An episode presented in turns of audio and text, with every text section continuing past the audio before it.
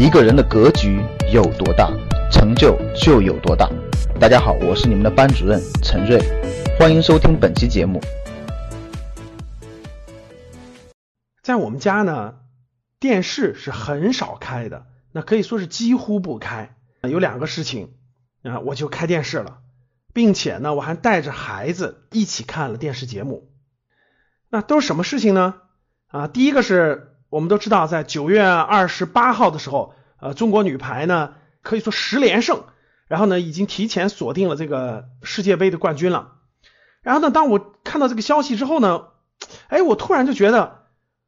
我应该带着孩子看一下这个比赛，然后呢，我就在二十八号晚上，孩子写完作业之后呢，我就打开了中央舞台，和孩子一起看中国对塞尔维亚的那场转播吧。然后呢，我带孩子看的过程中呢，我有很多感触。第一个就是我回想起来了，在我小学的时候，也同样看过女排的这种世界大赛的比赛。然后呢，我印象当中有一年女排和另外一个国家比这个冠军，我忘了是哪个国家了啊，可能是俄罗斯，可能是古巴。哇，经过艰苦卓绝的那种比赛，最后失败了，得了个亚军。啊，我觉得我就哭了，当时那种，我就感觉呢，我的这种关心国家，对吧？关心这种爱国，包括对这种拼搏精神的那种感触，自己这些东西是怎么来的呢？就是因为在一些重大事情上。自己关注，自己受了影响，所以一点点我就在自己身上长出来的。所以这次呢，哎，我带着孩子重新看了一遍女排的这个跟塞尔维亚这场比赛啊，哇，同样我就跟孩子说，我说你看到没有？我们看结果很简单，三比零，对吧？但其实整个过程当中，那是一分一分抠出来的，一分一分拼出来的。在这场比赛的第二局的时候，真的是。咬得非常非常紧，中国一分，塞尔维亚一分，中国分，塞尔维亚一分，就这样拼，孩子看的都惊心动魄，哇，孩子都觉得哇，好好惊心动魄呀。然后呢，每得一分的时候他就很开心很开心，然后每丢一分的时候他就很悲伤，然后很痛苦那样的。中间的纠结，我们很多人其实忘记的或不知道的。最后结果是三比零，但是中途的这种一分一分的这种拼搏，每一个都不放弃。哎，当发生这种情况的时候，我就跟孩子说，我说，孩子，你看到没有？这是不是有点像你的学习？啊，不要因为啊某一次考试的得失而影响到你整个的心情啊！不要因为这个中间的一分的这种得失而影响到，你要有更大的眼光，你要看到这种最后三局，我们要每一分每一分都要认真对待，每一个发球点，每一个这个得分点都要认真对待。然后呢，哎，我觉得通过这个看这种排球比赛，哇，我觉得他学到了很多的东西。他知道了什么是拼搏，知道了那一分一分的咬住那种往前走的那种感觉，他感受到了，然后他感受到了这种为国争光的这种感觉，哇，我觉得同频真的是同频，我感受到了，这才是我教育孩子非常非常好的时机和节点。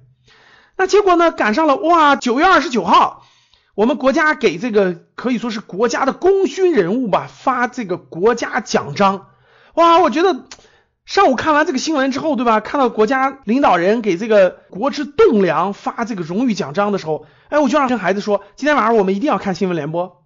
结果呢，九月二十九号的时候呢，七点钟准时坐在了新闻联播前，哇！结果那天的新闻联播播放了五十分钟，因为又有这个颁奖仪式，又有女排获奖啊等等，因为又赶上了这个咱们七十年国庆，所以事情非常多。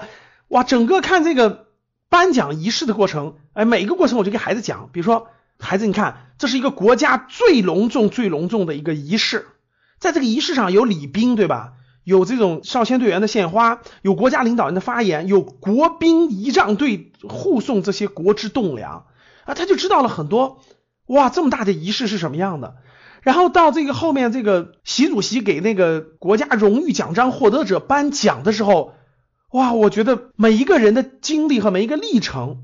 我就给孩子讲，看这个人是做当年做核潜艇的，这个人是做中医中药的，这个人是粮食的，对吧？还当节目讲到袁隆平的时候，孩子就大声说出来了，我知道他，我知道他，他是做这个粮食生产种植这方面等等等的科学家，哇，就是这种，我觉得通过整个我带着孩子一起去看我们的这种国家荣誉的颁奖这种仪式，孩子学到了很多，真的学到了很多，他在成长，通过这样的大事件。